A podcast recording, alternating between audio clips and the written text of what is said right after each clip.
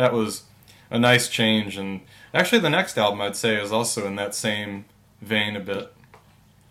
Yeah, this this album uh, came out three years later, right at the end of the '70s, and um, I think, I mean, it's one of my favorite George solo albums. Maybe my second favorite after All Things Must Pass. It's called George Harrison. Where he came up with the title, I don't know. But it's got a lot of great songs on it. Uh, "Blow Away" was a, a Oh, yeah. hit song of it, uh, Yeah. which is a really sweet tune. Um, I like "Here Comes the Moon." I don't know that you like it as much, but uh, uh, Yeah. it's sort of it's sort of a sequel to "Here Comes the Sun." Uh, I don't know why you like to rate sequel songs so much, but, but uh, on its own merits, it's a pretty good song. Um, "Love Comes to Everyone's not too bad. Mhm. Uh, but let's hear this song, which was wr- written back in '68 for the White Album, released here, called "Not Guilty."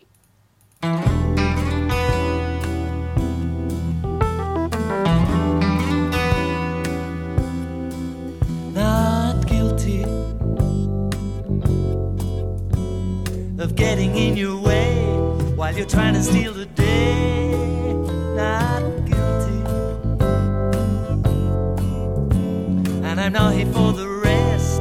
Not trying to steal your vest. Doo-doo.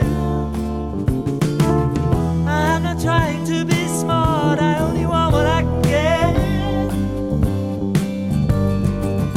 I'm really sorry for your aging head, but like you heard me said, I'm not guilty. That's a great song, Not Guilty, from George Harrison. It's so different than the Beatles version of it.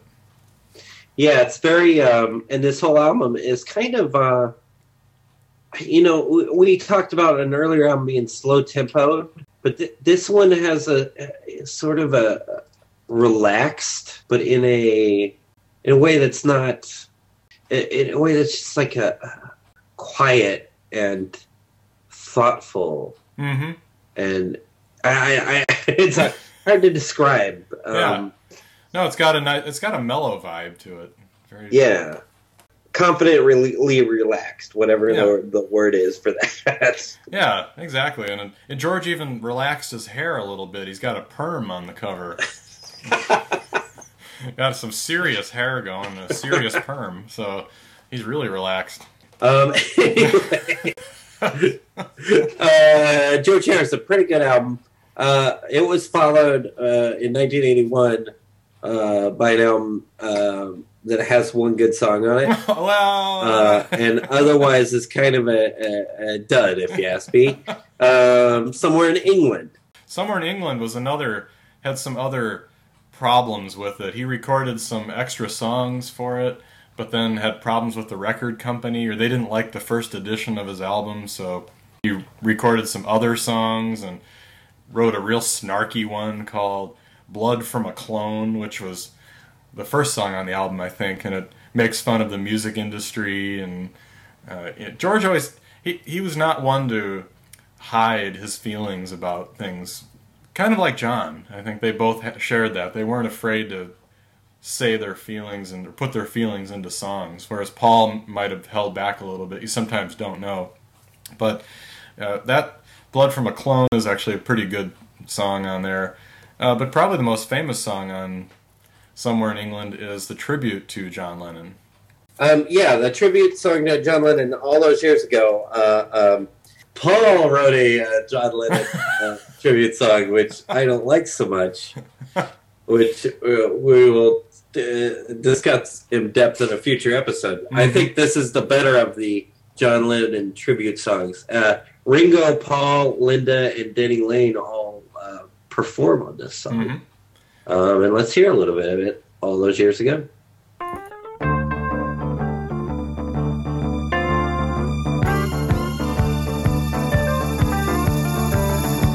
I'm shouting all about love. Well, they cheated you like a dog,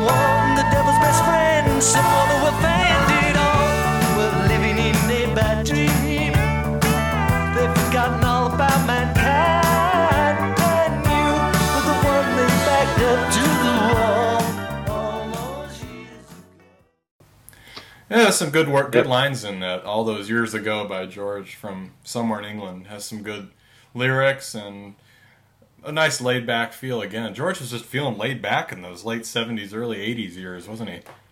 Yeah.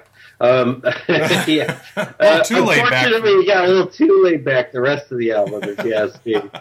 Um, I don't know what his obsession was with the um American composer Hoagy Carmichael all of a sudden, but he has two Hoagy Carmichael songs yes. on this album. Uh, Hong Kong Blues. Th- This this album, this album, and particularly the album after this, for some reason he he, he got into this idea of like, ooh, let's make things sound exotic and tropical. yeah, because he Yeah. had just he had just bought a house in Hawaii. So well, that must be it because Yeah. he his next album, uh, Gone Tropo. we can't even say it, but it's this is kind of like kind of known as I think most people would say, and we're not being mean to George here because we love George, but I think most people would put this in the top five worst Beatles album, Beatles solo albums ever. And Yeah. part of it's because nobody knows it. It was released and hardly sold anything. It was a real commercial flop. The the only person, the only way you would have heard this album really is if you watch the film Time Bandits. One of the Oh. songs kind of appears in it That's for a brief period of time, but otherwise it's a it's a really it's a stupid looking cover for for one. George is wearing a, a glasses and a hat and has long hair again, and but that's penciled in in this song. It's sort of like a, I guess it's trying to be a, Hmm. when you have a, a, a you go on vacation and you send a, oh postcard. Oh, Okay. postcard, yeah, yeah. Yep. So it's gonna, and on, I guess it's trying to look like a postcard or something like that. it's uh, uh, stupid, uh, stupid album cover, the, the dumbest of all Beatles album covers ever. Um, and that's saying something. that's saying something. And then, and then, yeah, all of the songs are very like we we said we said how much we liked uh, his lightheartedness on uh, thirty three and a third. Well, in this one, it's like he didn't take anything seriously anymore. you know, it's like I don't care. They yeah, just- whatever. like they just came back from going to the beach at Waikiki Beach or something with a bunch of pina coladas and decided to go record an album, and that's what it sort of sounds like. Yeah, yeah, and it's a it's a it's a poor poor album. Um, oh, jeez. I guess let's hear. I don't know. Well, I've got the the one song that was a single off it was the first single was called "Wake Up My Love," and that Okay. was later featured on the greatest hits album "Best of Dark Horse" 1976 to 89. So this, along with the title track on Tropo, are the two songs that were maybe salvaged from the album. So here's a little of "Wake Up My Love."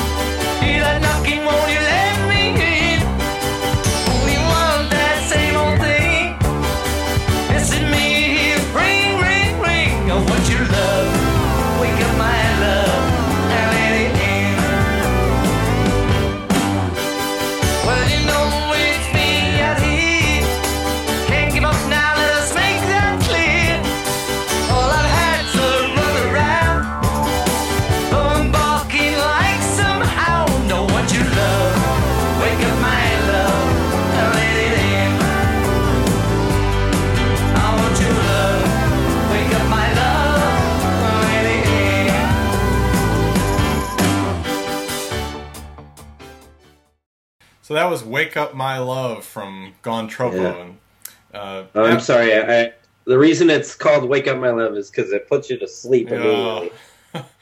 Well, it, it put George to sleep because he didn't record an album for another five years.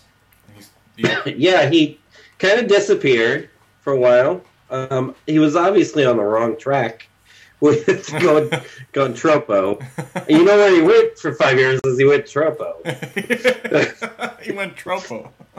Yeah, and I think uh, you know he might have uh, just retired at that point, but he ran into this fella, became very very close friends with this old uh, this old fella from a, a band called the Electric Light Orchestra, musician Jeff Lynne, and Jeff's like, "Hey George, we gotta we gotta record another album with you.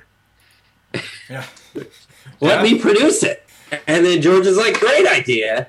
And uh, actually, it was a pretty good idea career wise because uh, this album was kind of a hit. Mhm. Uh, went to number eight in the U.S. Uh, Cloud Nine.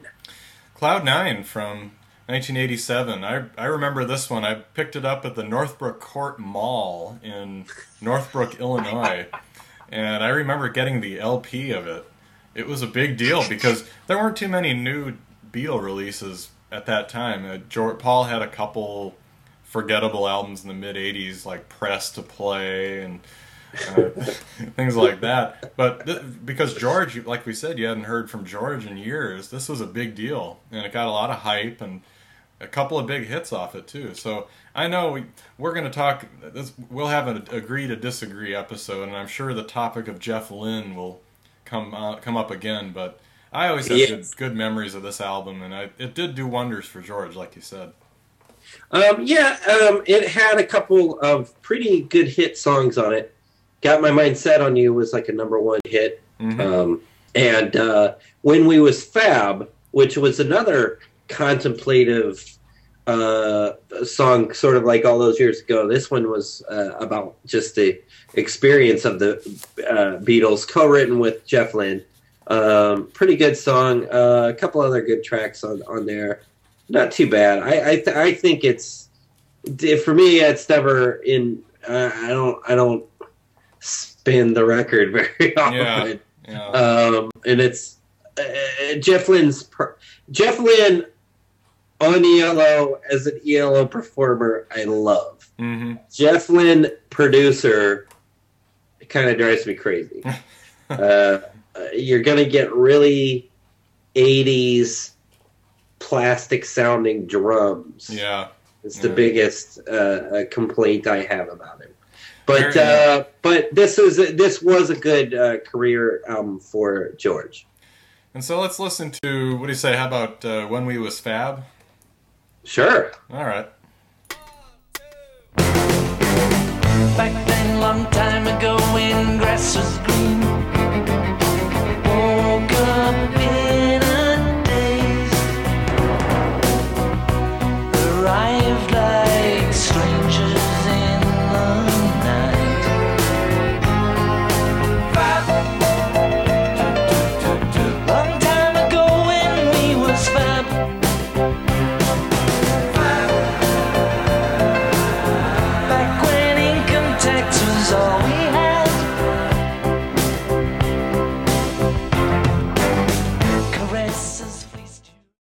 When we was fab from Cloud Nine with a bunch of Beatle references on it. There's the sitar and some lyrics about the four of them, and it's a real nostalgic look back.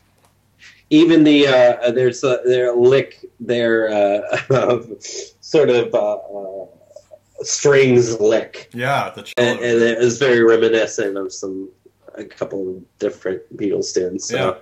yeah, Uh, pretty good, pretty good song. If you if you had to have one song post Beatles that comments on the Beatles to choose from. I would pick that one. it's a good one. Yeah, Lovely. definitely. And then uh, George, after that, uh, that was about it. I mean, he disappeared forever, and Unfortunately, uh, he he didn't release an album in the '90s at Mhm. all. Um, well, unless you count Live in Japan was released in the '90s. Yeah. I guess Traveling Wilburys Volume Three was released in 1990, but um, but his uh, next solo album was also his last solo album. yeah. And right after he died, he was this was the album he was finishing right before he died, and then after he died, Jeff Lynne and uh, Dhani Harrison, his son, came in and finished it up. It was called Brainwashed, and uh, Chris and I both think there are a lot of good tunes on it, right? I, I, I feel like, um, and it got pretty decent reviews, Yeah. and I agree with it. I, I feel like it's almost an, I mean, if you can have an underrated album yeah, that's also the last album and uh, posthumous release, and uh, this is it. I mean, it's got some great tracks on it right from the start. Any Road, Last Saturday Night's not too bad of a song. hmm Marwa Blues is uh, kind of one that got. I, I did this way. I mean, I don't know that there was uh, necessarily uh, singles no, from this album, but uh, Marwa Blues might have been one. Uh, but I think I'd really like to hear uh, one of my favorite George songs, period, which is "Stuck Inside a Cloud."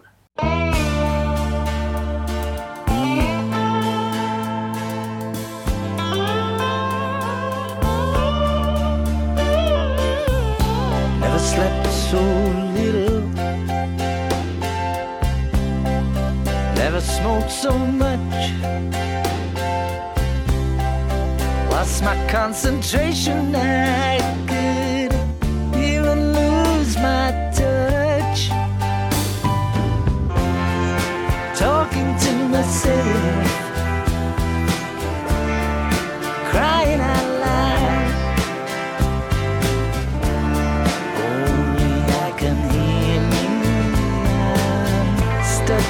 Inside a cloud.